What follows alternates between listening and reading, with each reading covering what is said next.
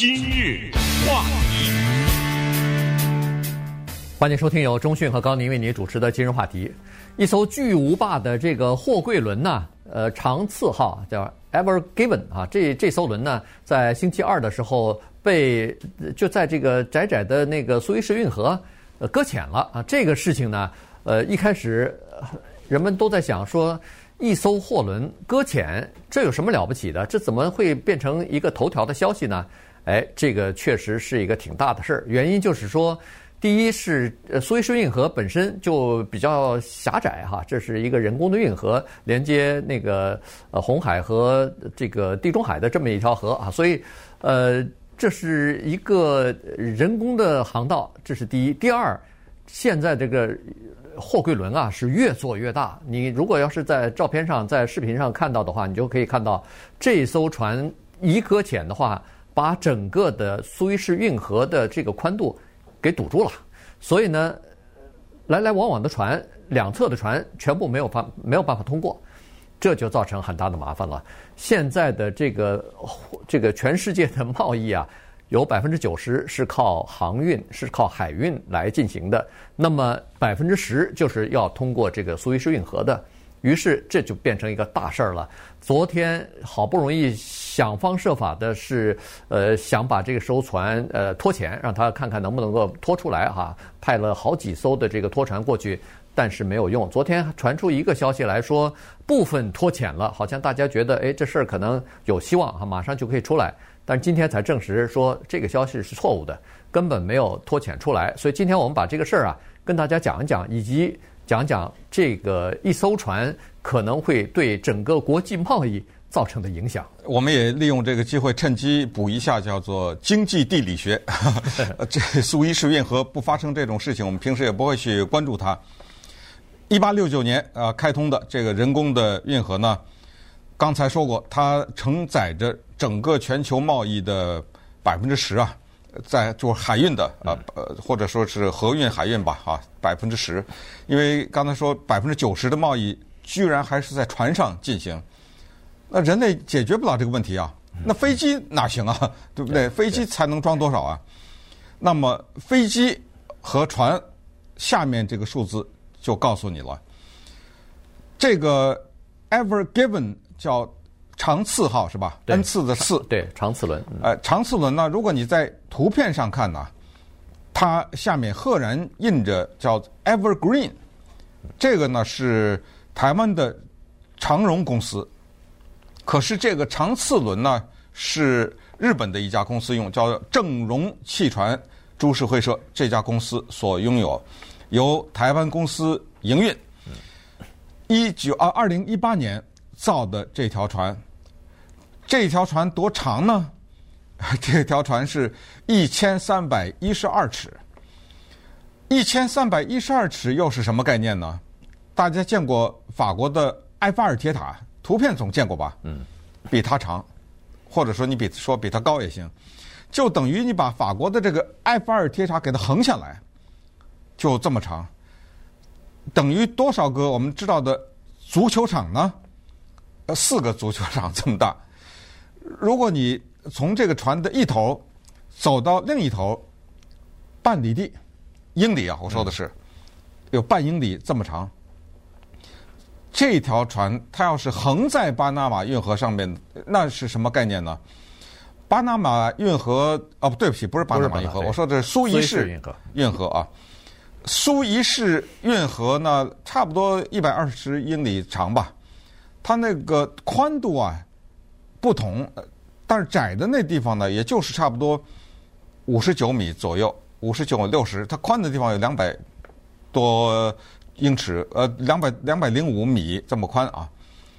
可是这一条船呢，这一条天赐号的船，刚才说一千三百一十二尺长，它多宽呢？它是差不多一百九十三尺，大等于五十八点几米。而苏伊士运河的宽度呢，五十九米，在某一些地方，这个船它横着那个地方就是这在五十九米的那个地方，你从天上往下看，这个图片俯瞰的话，这个它就把这个运河给横着堵住了。对，对，就等于整个的横的横在那儿，上面你说上下也好，你说左右也好，看你要站在哪儿了啊，船都过不去了。而现在差不多计算下来，今天早上我看是一百五十条左右的船被堵在两边了。对，所以这个麻烦挺大的哈，因为呃，他这艘船呢，你你说我不把整个的河道堵住也没用，你堵住一半以后。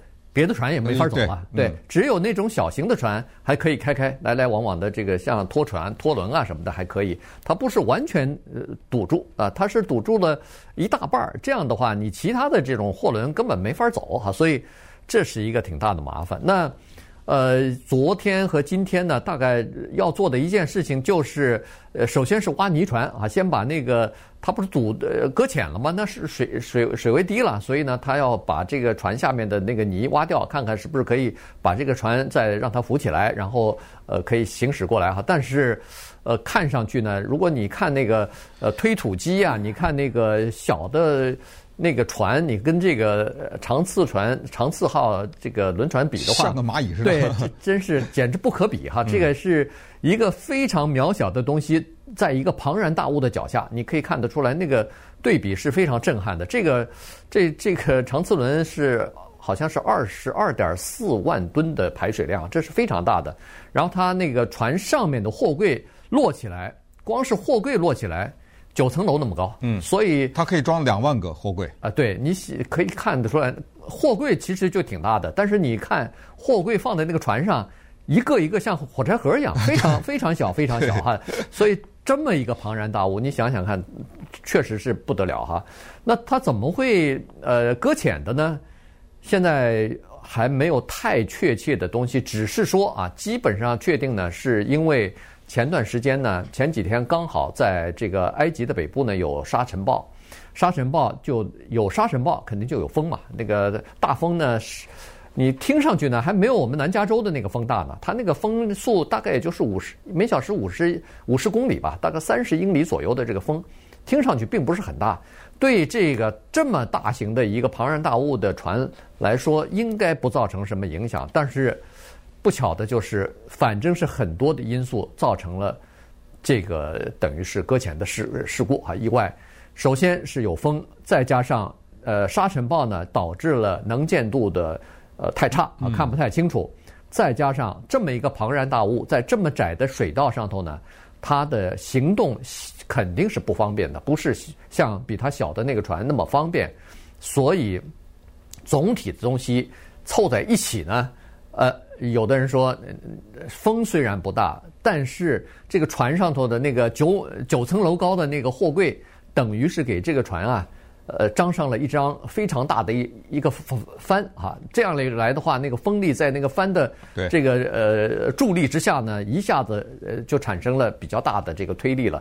于是这个船显然是有一刹那或者就有那么一段时间是失控了，它就是说它这个方向不灵了。于是就冲到了这个呃旁边，就是水比较浅的那个地方。这么大的一个船，要有这么大的惯性和冲力的话，你你可以想象出来，只要船头在那个浅滩上往前一滑，也不用多二十米、一百米，那一下这船就不行了，就压在那个沙滩上，呃，就是这个，它就能嵌到泥里头嘛，就嵌到泥里头，你就出不来了。嗯、所以这是一个大麻烦。就像一棵树种在里面一样啊！啊是，所以你刚才说挖泥船，那拿像是拿个小勺在那儿 挖似的。但是问题在这儿哈，它现在一横在这儿呢，这个造成了连锁反应，甚至有人做了一个比较夸张的说法：再过几天如果还不动的话，全球的油价闹不好都要上涨。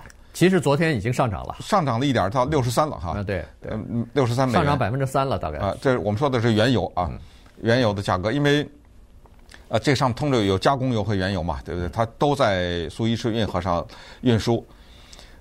大家想，这个船这么大，那上面还不得有个两三千人啊？就像我们平时那个游轮，就旅游那游轮也没这么大呀，对不对？对，两三千人可能上去根本看不见了，对不对？但是告诉大家，这条船上只有二十五个人，而且这二十五个人。全是印度人，这就是公司之间呢，他们的签的约嘛，对不对？就就是由他们来操纵和负责。那从这一点，你也可以想象，就是现代的这种运输船有多大的部分，肯定都是电脑啊、机械啊，对不对？啊，基本上都是这么控制了，不再是靠呃活人在那儿具体的来搬运啊，或者是指挥啊什么，很多都是这样，所以才能让一个二十五个人的这么一个精干的团队。来管理这么大的一个海上漂浮的城市，你我们也想，每少一个人就少一份花费啊，对不对？对。呃，这个成本啊什么都会减少。现在这个船在苏伊士运河上这么一横呢，接下来产生问题了。那稍等一会儿我们就来看一看刚才说的经济地理学，对不对？地理我们稍微补了一点儿，这个河多长啊，多宽呐，多少什么时候建造的，以及它是埃及的一棵摇钱树啊。呃，埃及政府就靠这条河，多少年来，从一八六九年开通以来到现在，给他的国民经济带来了多少的收入？那么我们接下来看来，一个沙尘暴，让叫做一船拦河是万船莫过呀，对不对？让一条船这么一横，接下来我们来分析一下它对国际经济可能产生的影响。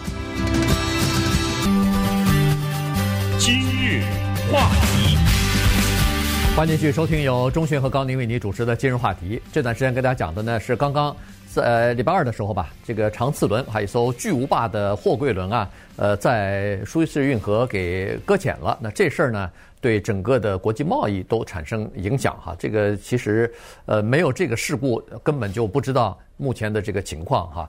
呃，苏伊士运河刚才说了，这个从呃，挖开开挖以来，使用以来，通行以来，经历过各种各样的呃危机哈，包括战争，但是从来没有过像这样的一个呃，在非战争期间，在没有任何袭击的情况之下，一艘轮船把整个一个运河给堵住了。嗯，这还是第一次啊，这就说明呃，现在人类的这个科技进步啊，这个船是越造越大，为了减轻。呃，这个海运的负担啊，为了减轻海运的这个成本吧，为了降低这个成本呢，船是越做越大。将来如果运河能通过的话，它可能还会做更大的船，呃，可以装。现在是两万个货柜，有有可能以后变成四万个货柜都有可能哈。所以现在就变成到了这样的一个程度，但是。其他的东西呢，有的时候是跟不上。尽管苏伊士运河在二零一五年的时候花花了大概八十二亿美元来开拓，就是拓宽啊，就是这个在有一些窄的这个河道呢，它给它拓宽，然后这样的话，呃，加深水水位啊什么的，这样的话呢，就可以让更多的大一点的，就是船只可以通行嘛。这样的话，呃，会带来更多的这个收益啊。可是问题从现在的目前来看，这个非常困难。那好了，现在。这艘船困在里头搁浅了以后怎么办呢？现在是用挖泥船、用拖船，看看能不能够解决问题。但是，一旦解决不了问题的话呢，剩下还有两个办法来做哈。第一个办法是最后一个办法，就是叫做实在不行要把船头的一些货柜要给它卸下来。嗯。然后呢，因为货柜压在是在船的上头啊。那么头重脚轻的话，我们知道要在水上的话，这个船会沉啊，这这这个船就会翻。所以呢，在这种大型的货货柜轮的底舱呢，是有很多水的。它灌了水以后呢，是压舱用的，变变成压舱的舱块了，就等于是原来可能会装点石块啊，什么装铁块之类的，但是它现在就靠这个水调节这个水。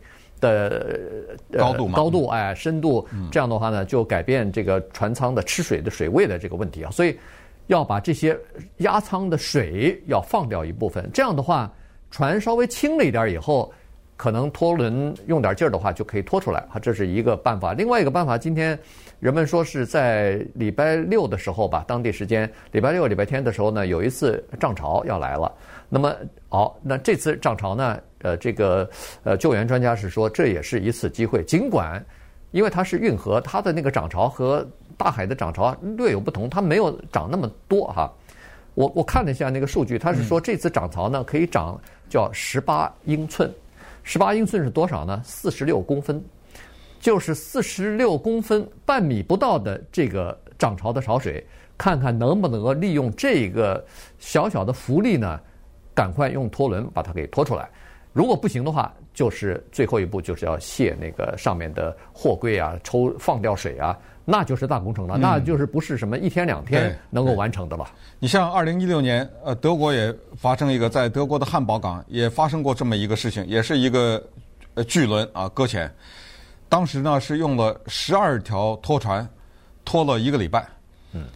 就有点像我们看到有时候汽车轮子不是陷在那泥里什么之类啊，有点像这种，就往外拖吧，因为你再使劲儿也没用啊，那个轮子在原地打转呢。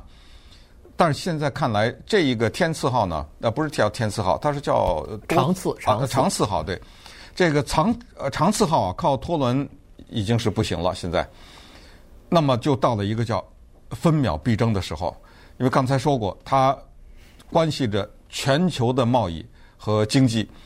它在这儿每拦一天，它所影响到的经济和贸易的金额是九十亿美元。嗯，你现在看到的油的情况是最关心的。好在呢，有一些这一方面的专家告诉我们，如果它两三天搞定的话，对全球的油价的起伏不会那么大的原因是疫情的原因呢，使得。对油的消耗和油的需求呢降低了，啊、呃，所以还可以，还不至于涨价。但是如果弄个一两个礼拜的话，那我们所有的人可能闹不好油都要涨了，对不对？嗯、对，不光是油，还有天然气。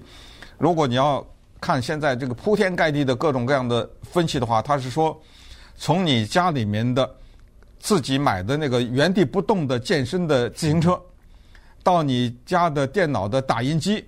到什么你就想吧，小的家庭的厨房里面的一些东西啊什么的，可能价格都会到影响。它农业的产品包括大豆啊，也都会影响。因为这个船呢，它是从中国的深圳起航，它航线呢是经过苏伊士运河，一直要开到荷兰的鹿特丹嗯这个港口去。两万个货柜，你可以想象里面装的是各种各样的不同的货物，而且可能。到了鹿特丹的港口卸下来以后，可能再分到其他地方去。对，可能有其他的，再有其他的运输，是可能不排除地面的和空中的运输。刚才说过，这么长的巨轮和飞机的对比，你已经听出来，一个飞机闹不好一个货柜货柜都运不了啊！你要运这个东西，两万多个飞机怎么可 怎么可能啊？对，所以很无奈啊，就是科技。发展到今天呢，我们只能靠船。但是从这个事件，我们看出另外一个问题，就是船造的挺大，但是掌控它的技术应该是没有跟上。你说有沙尘暴，我的能见度低，那有没有天上的卫星呢？对不对？它有没有提供某种自动的控制？你看不见，但是卫星是不是它可以有探测的？它对整个的地球上的地表的地理的。水位啊，和旁边岸的距离啊，有没有卫星控制或者这个这个船，我们几乎可以相信，应该不会是一个人坐那儿拿着方向盘在那儿开着吧？它 对不对？他应该是有某种自动的吧？对，这个这个咱就呃不知道了，你知道吗？对，就可见这个技术是跟不上的吧？对，呃，技术跟不上，据说是船员，呃，这个数量也跟不上哈，所以呢，呃，整体来说就是船越来越大，但是呢，实际上还是有一些问题的。刚才说为什么说，呃，它对整个的油价会造成影响呢？因为它这个，呃，就是苏伊士运河，它连接的是红海。我们都知道，呃，这个波斯湾的国家都都是产油国嘛，他们生产的不管是原油也好，是加工油也好，都是要从波斯湾。经过波斯湾到红海，然后运到世界各地去。那么，波斯湾就在红海的旁边啊，就是波斯湾就连着红海的。所以，呃，这些波斯湾的产油国的出出来出口的东西，经过红海要运到什么欧洲什么的，那就经过苏伊士运河到了地中海了，就就过去了哈。所以，基本上就是这个情况，它的影响，尤其对石油，不管是成品油还是原油的影响，就会格外的大。呃，除了这个之外，你别说这一个长赐号上的两万个货柜，它旁边两头堵着的那啊对对，一百多艘，现在是一百多艘，再过一天就变两百艘了，呃，再过一天又变三百艘了，这个不得了，因为这些大的呃这个货轮啊，基本上都是这种货柜轮，现在在全球的范围之内，货柜是非常紧张的。你在这儿多堵一天，多堵一个星期，那其他的地方要等你这个货柜的那些人，就得等这么一个星期。可不是嘛？那，那所有的船期，整个的这个呃国际的贸易都会被打乱的。就是多米诺骨牌效应，就呃由此有这么一条船一横过来就产生了。